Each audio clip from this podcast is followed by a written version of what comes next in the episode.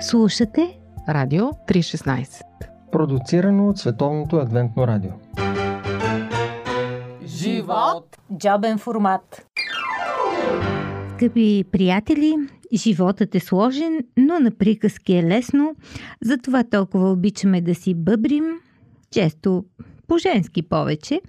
Придърбайте си стол и сядайте. Ако ви се споделя, разказвайте. Коментарите са на ваше разположение. А ние ще ви кажем при нас как беше, как мина и какво от това. Ето ни кои сме.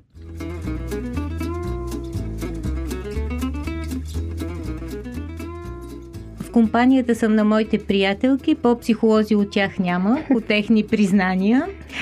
Милка Байрева, специалист психодрама и Моника Паскалева, която все още заляга над дебелите учебници по психология. Здравейте, момичета! Здрасти, Ради! Здравей, Ради!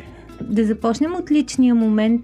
Нямаме опит на който да се опрем. Вие как го раздадохте в това време? Моя катарзис беше, че малко преди пандемията, ти знаеш, правихме с теб интервю за Илия. Осъзнах, нали, как Илия е бил в криза, как трябва да приветстваме кризата, как трябва да благодарим за кризата. Нали, толкова уверено говорих.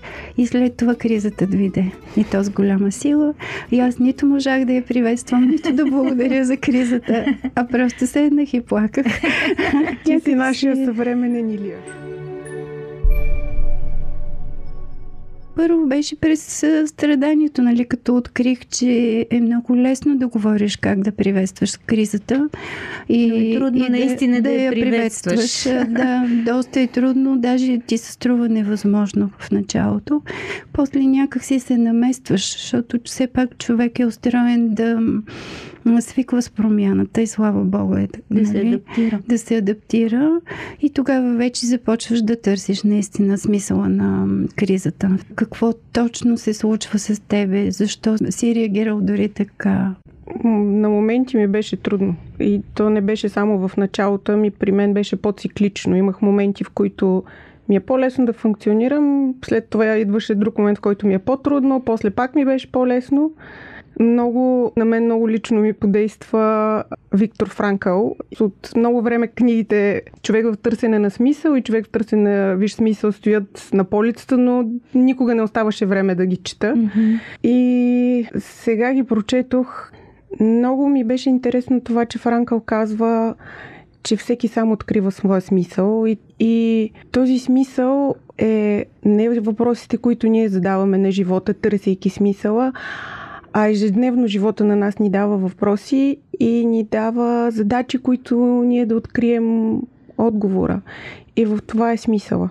Той открива в три посоки смисъла творчеството или в работата, преживяването на красота на изкуство и на любовта към друг човек и дори в страданието.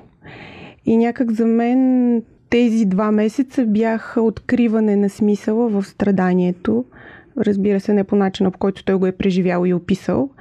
С по-малък интензитет, но за мен беше наистина шоково, тъй като съм човек, който не гледа телевизия, изобщо не знаех какво се случва и когато влезе пандемията, бях и много шокирана и, и беше много ново това нещо за мен. Понякога дори гледайки, примерно, какво се случва в Италия, ми се струваше, че е филм, не е реално. Филм на ужас. Да, Mm-hmm.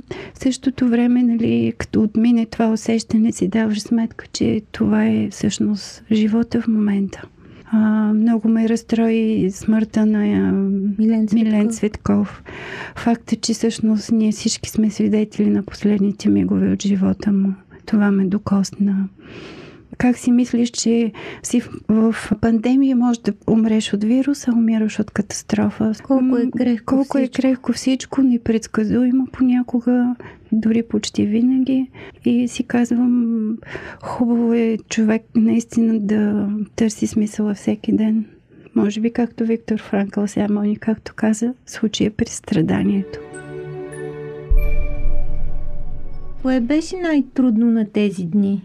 На мен лично ми тежеше липсата на семейство, тъй като аз живея сама. Иначе чисто комуникативно ми се струва, че дори комуникирах и си общувах повече с приятелите си, отколкото през другото време, тъй като имах това свободно време. Да, то не беше наживо. Свързах се с, с едни стари приятелства по един нов начин, но ми липсваше семейността и ми липсваше понякога много физическия допир. Просто да докосна някого, като тук ме спаси Фрида. Твоята котка. Да. Добре, че я задържа, защото ти беше решила да ставаш приемен родител само. Аз още се правя, че съм приемен родител, но ми се струва, че съм под прикритие само. Аз съм убедена, че си под прикритие. да, това беше за мен, може би, най-трудното. Това, че нямах с кого да споделям чисто семейната част в, в къщи. Ами, аз първо нямах кой знае каква промяна на живота си, защото ние работим от къщи. А, много често си стоя по пижама по цял ден. Сега през пандемията почти постоянно.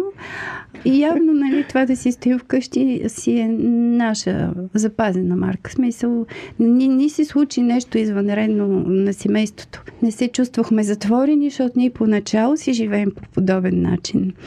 А различното беше, че работата ни много рязко спря и нали, вече това ни донесе много притеснения. И трябваше през тази идея, нали, как да оцелеем финансово, да намерим някакъв смисъл.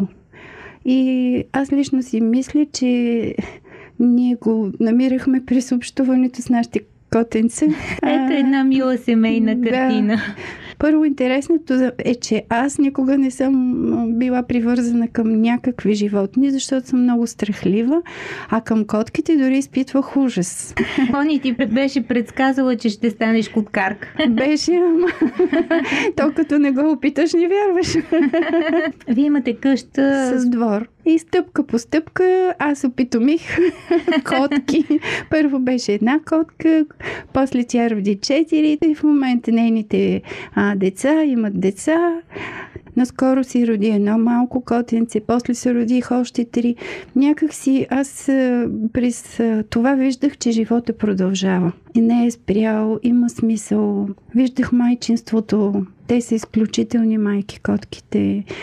И това ме вълнуваше, някак си ме връщаше към живота тези наблюдения понякога имаха една такава интересна психологическа окраска. Даже те бяхме помолили да заведеш дневник, но ти така и не го направи, защото имаше много интересна динамика на взаимоотношения, психология на групата, малки, големи, нали? Те всички котки се оказаха както хората, естествено, но аз не знаех, не? Нали? С особености на характера. А, имахме едно много мило котенце си, вушко бяло кръстила. То беше изключително галевно, нали, такова коти после не срещнах, честно казано. Единствено неповторимо. Единствено неповторимо, да. Първата любов, Моника. Тя наистина ръждане хващала. Сега го разбрах. Имахме едно агресивничко, което се хвърляше върху манджата и я покриваше с тялото си. И аз, нали, да го молих да се отмести, молих го, докато Данчо клекна и го... Съпруга ти? Да, съпруга ми. И го удари лекичко в челцето и то просто замръзна и, и другите се нахраниха. да. И в този момент разбрах, че има различни подходи в психологията. Какво да кажем за дискусии по Радио 316? Мони, ти се размеси на хлябове. Много вкусни хлябове прави. Аз да, ядох. И аз. аз Добре, че съм сред приятели, че да ме похвалят. Искахме и в студиото да умесиш, ама ти ни донесе брашно. Няма нищо другия път. Може да направим кулинарна рубрика. А, рубрика, да. Ами аз се размесих, да. Вие знаете, това си ми е някак малко стара страст, тъй като дълго време не ми се налагаше и нито имах време и възможност да се занимавам с каквото и да е готвене или месене. И когато дойде пандемията, минах през доста фази с а, много а, веб-бинари, обучения. Обаче като премина този период, всъщност се отвори едно пространство от време, в което аз се сетих, че мога така да направя нещо конкретно. И не съм вярвала какво удоволствие може да ми донесе това нещо. То беше като... Какво го свърза? Моята асоциация на хляба е с живота. винаги е имало едно, как да кажа, в моето семейство, особено баба ми и дядо ми, като преклонение към хляба. Винаги се отнасяш с едно уважение, защото, защото той продължава живота ти. И плюс творчеството, свързано с самото месене, с втасването, да го гледаш, да го чакаш, да, да внимаваш. За мен си беше много дълбок творчески процес и си продължава и до сега. Като не знам точно къде ще вземе връх. С хлябове и с козунаци, така не знам лятното ми тяло просто, просто си отиде. Ще се отложи за няколко месеца след като пуснат фитнесите. При мен много силно откритие беше, че не може да живеем без надежда. В моето семейство баща ми се разболя много тежко и никой не даваше надежда. Просто ние седяхме затворени с майка в а, един апартамент, в който татко а, умираше, както си мислехме, близо 20 дни. И нали се опитвахме да приемем, че ще го загубим. Опитвахме се да приемем ситуацията, да бъдем реални и да си кажем, да, това е, той не е млад човек, има много заболявания. Но сякаш всеки път, когато си казвах това нещо, разбирах, че докато е жив, аз не мога да го приема като суров факт. Имах нужда да се надявам. Това беше толкова силно преживяване на, на надеждата по, по личен начин, някакси вече в моята кожа, че за първ път на 50 години близо получих този опит. И в крайна сметка нашата история с хепи енд, вие знаете, татко изведнъж е, да. възкръсна точно преди Великден и аз така и го нарекох, че си имаме малко домашно възкресение. Мони, ти за какво последно така най-силно си даде сметка? Честно казано, не знам дали е само едно нещо. При мен обикновено нещата са в някаква колаборация и идват, идват а, на лавина. На лавина, да. През цялото време най-силно а, се опитвах в молитвите си да се доверя на Бог, защото ми беше трудно. Всичко ми беше много непознато. Ние хората искаме да контролираме нещата, но в случая нямаше как. Всичко се изплъзваше, а всъщност а, всичко е в неговите ръце. Ако успеем да се доверим, тогава сме и спокойни.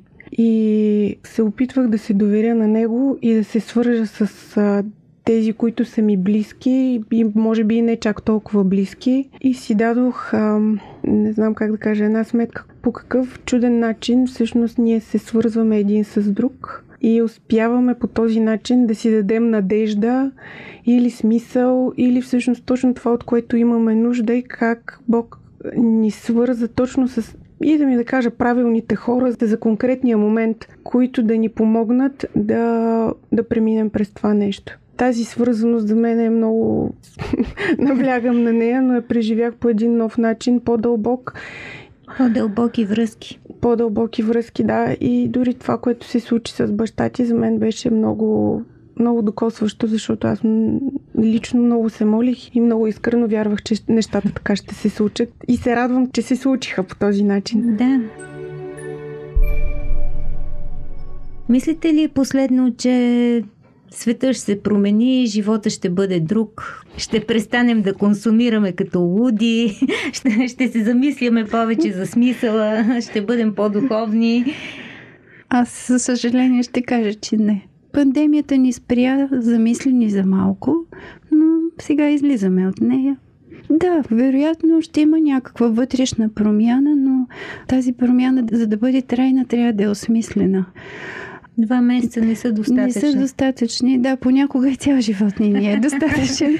Аз лично нали, се моля да си увелича много драстично доверието към Бога. Обръщам се към Него все по-често през доверието, а не само да го питам защо. През въпросите. да, там съм го съсипала от, от питане. Аби трудна работа е доверието, оказва се. Точно това, което за да Мони казва, да, за връзките, опознаването на една личност е чрез общуването. Еми, имаш перспектива. Той е отворен. Надявам се, да. И слава Богу, че е такъв. И аз съм песимист като милчето. Даже си спомням, в първия ден беше още на отварянето в Китай на молове. Магазин за Марковичанти. Марковичанти беше Да. направил оборот от 2 милиона и 300 хиляди или 700 хиляди, нещо такова. А, като били пуснали специална колекция от крокодилска кожа. Единственото, което си помислих е, че ние просто си продължаваме с а, консуматорството в абсолютно стария му вид. Със сигурност а, някаква част от нас няма да, да са по този начин. Надявам се аз да съм от тях и нещата, които съм осъзнала някакси да станат част от мен и да мога да ги изживявам, а не само да ги говоря. На приказка ми, мисля, че всички сме много добри. Това ми е работата пък на мен. Благодаря ви за тези приказки. Благодаря ви, че се допълнихте, че бяхте психологически настроени, че ни донесохте хляб, че ни доведохте котките и че всъщност може да завършим наистина, въпреки вашите малко по-песимистични очаквания за утре, че все пак добрата новина е, че животът продължава. И животът е хубав. В него има и хляб, и котешки семейства, и по-дълбоки отношения.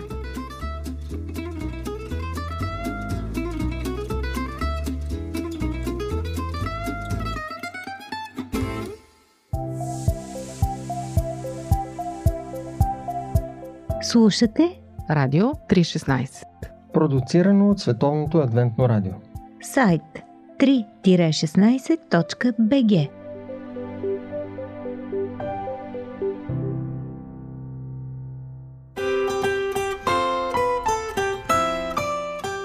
По пантофи.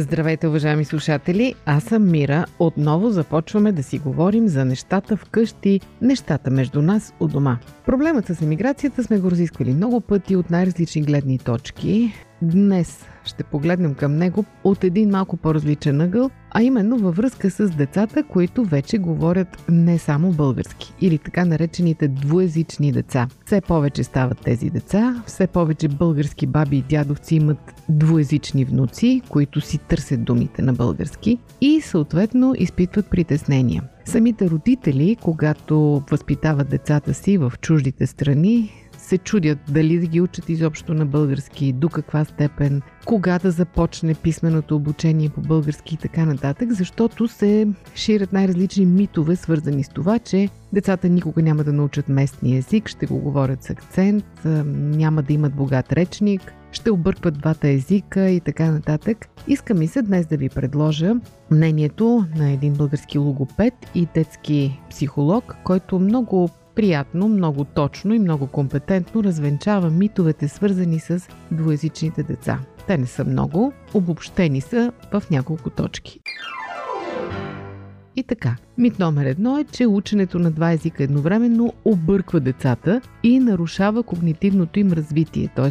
тяхното умение да мислят, да учат и да опознават света. Точно обратното, казват специалистите. Установено е, че двуязичието подобрява когнитивната гъвкавост на детето, т.е. то рано развива способността да разбира различни гледни точки, което разбира се е безценно умение в общуването. Двуязичните деца развиват и по-финно усещане за звученето на езиците, усещат нюансите в различните езици, служат си по-добре с абстрактни фрази, с идиоми, с метафори в двата езика. Изобщо двуязичните деца имат по-богат речник и на двата езика, отколкото едноязичните. Друг мит. Двуязичните деца объркват и смесват езиците. Да, това е вярно. Всички сме виждали деца, които започват изречението на български, довършват го на немски, вмъкват английски думи и прочие и прочие. Вярно е, че това го правят, обаче това е съвсем нормално явление и, скъпи родители, да знаете, че е временно. Причината е, че в процеса на ученето детето обикновено а, има по-богат речник на доминиращи език. Затова, без да иска, заместват думи в други език, който знае знае по-слабо с този, който знае по-добре. Обаче, с течение на времето, когато добие богат речник и на двата езика, спира да прави това и в един момент започва да говори двата езика паралелно. Дори възрастни хора, които са двуязични, защото са емигрирали, защото им се налага да живеят в чуждоязична среда, дори те понякога смесват езиците, просто защото в момента единият език доминира в употребата си в живота. Това не означава, че другият език е забравен или че уменията са намалели. Ако едно дете расте в двуязична среда, в която възрастните смесват езиците, и детето придобива същия навик. Затова всички логопеди са единодушни. Ако детето расте в двуязична среда, да речем с двама родители, които говорят различни езици, то трябва от малко да знае, че това е езикът на мама, а другото е езикът на татко. Или това е езикът, който говорим вкъщи, а това е езикът, който говорим в училище. Какво да кажем за дискусии по Радио 316? Вие слушате Радио 316. Продуцирано от Световното адвентно радио.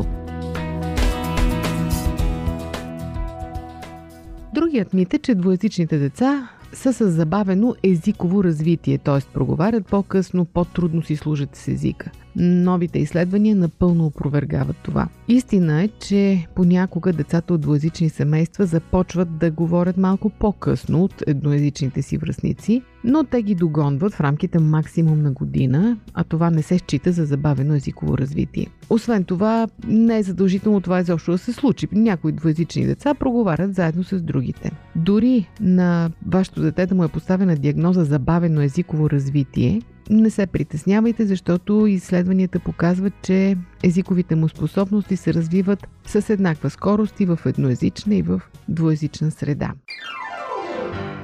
Следващият мит гласи, че децата попиват като гъби и стават двуязични за нула време. А, да знаете, че това не е точно така.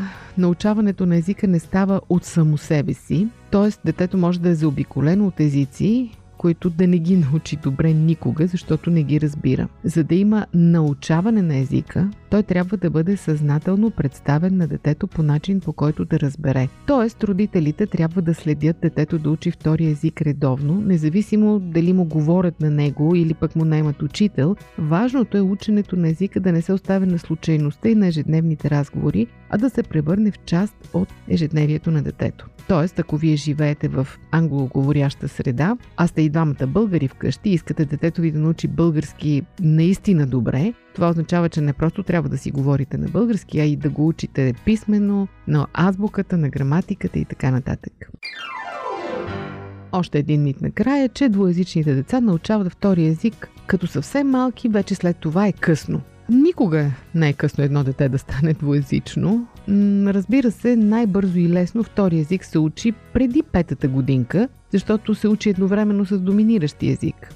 За малките деца е по-лесно да придобият правилно произношение. Обикновено, ако научат втори език преди петата си година, говорят втори език без акцент, т.е. като местните хора. Но когато детето стигне пубертета, ученето на втори език вече минава през доминиращи език, т.е. минава се процес на превод, който и ние използваме като възрастни и трябва да се изгради пътека към нови език. По-големите деца учат по-лесно граматиката на втори език, защото вече владеят граматиката на първия и това умение се пренася в други език. Но възрастта на детето е просто само един от факторите да научи езика добре. Факт е, че децата учат по-добре, по-бързо, по-лесно от възрастните, по-лесно запомнят, по-бързо правят връзките, по-бързо създават пътеките в мозъка си. Тоест, важното е не точно на колко години ще бъде, а доколко сте вие мотивирани като родители, в каква социална среда го поставяте и най-вече какво постоянство проявявате.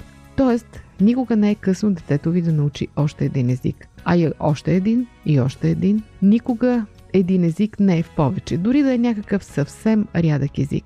Ученето на нов език е богатство. И колкото по-рано започнете да го учите, толкова по-добре. Децата ви един ден само ще ви бъдат благодарни за това. Пожелавам ви успех! И вие, и вашите деца да бъдете по-богати в ученето на езици. Дочуване от мен до следващия път.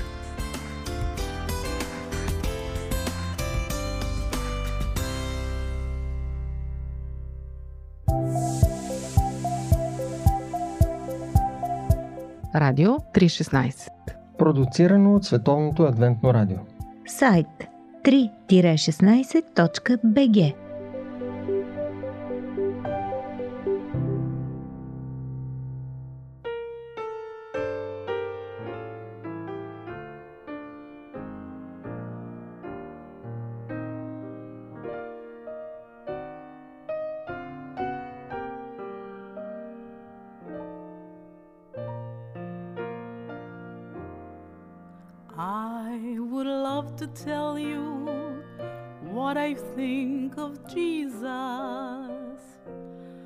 since I find in him a friend so kind and true.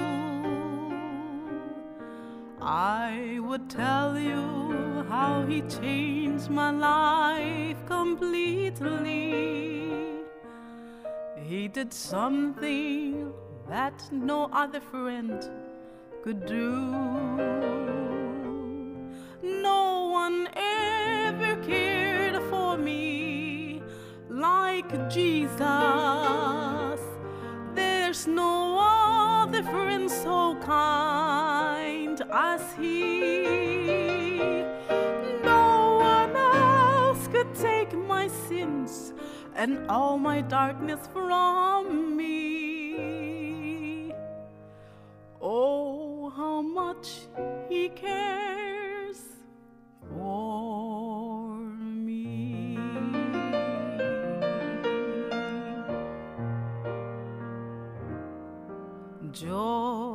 quisiera hablarte del amor de Cristo, pues en él hallé un amigo fuerte y fiel